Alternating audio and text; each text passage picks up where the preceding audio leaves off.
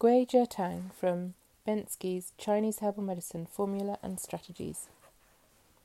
Guizhi Tang is made of Guizhi, Shaoyao, Shengjiang, Dazao, and Zhigancao. The Guizhi is at 9 grams, Shaoyao at 9 grams, Shengjiang at 9 grams, Da Dazao 12 pieces, although nowadays there's fewer, and Zhigancao at 6 grams. Preparation The source text advises to coarsely grind the ingredients and decoct over a low flame in about 7 cups of water until about 3 cups of liquid remain. One cup is taken hot with hot rice gruel to induce sweating. If the first cup is successful, do not administer a second cup. If there is little sweating, repeat once or twice, progressively reducing the interval between doses. Today, this formula is prepared as a decoction and is cooked for no more than 20 minutes and then taken hot. The patient should bundle up to help induce mild sweating. Once sweating occurs, stop administering the formula. According to the source text, the consumption of alcohol and raw, cold, spicy, or greasy foods is prohibited during medication. Today, only four pieces of Dazao are used. Bai Shao is the type of Shaoyao that is generally used. And the actions are it releases pathogenic influences from the muscle layer and regulates the nutritive and protective qi.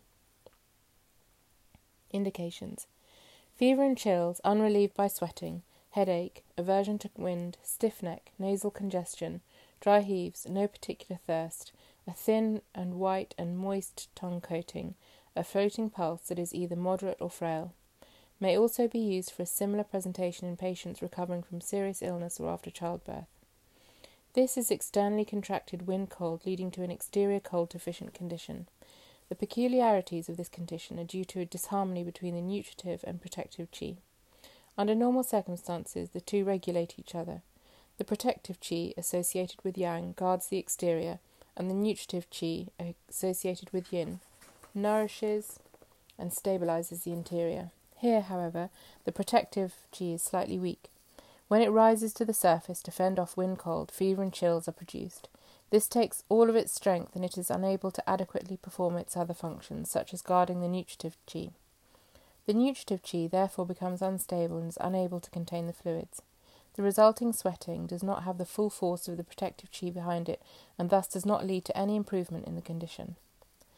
The opening of the pores during sweating makes the person more sensitive to the environment, which leads to an aversion or sensitivity to wind. When wind cold invades the muscles and the exterior, it impedes the flow of chi in the channels, especially the greater yang channels, which leads to headache and stiff neck.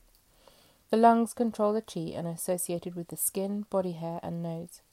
Wind cold, which constrains or bottles up the exterior, also impairs the qi mechanism of the lungs, which causes nasal congestion. The impaired qi mechanism of the lungs and the loss of mutual regulation between the nutritive and protective qi dis- disrupts the stomach qi, which leads to dry heaves. It is typical of fever due to exterior cold that there is no particular thirst. The thin white tongue coating and floating pulse are also characteristic of exterior wind cold. Sweating opens up the superficial levels of the body, which is reflected in a relaxation of the pulse. The pulse is moderate in the sense that it is unlike the tight pulse associated with exterior cold excess, but this should not be confused with the moderate pulse that refers primarily to speed. Loss of mutual regulation between the nutritive and protective chi can also occur after a serious illness, childbirth, or in patients with a weak constitution. In such cases, even though there may be no externally contracted wind cold, there may still be fever, sweating, and aversion to wind. Analysis of the formula. The chief herb, warm acrid guizhi, releases the externally contracted wind cold from the muscle layer. It is combined with a deputy, Bai Shao, which benefits the yin and contains the weak nutritive qi.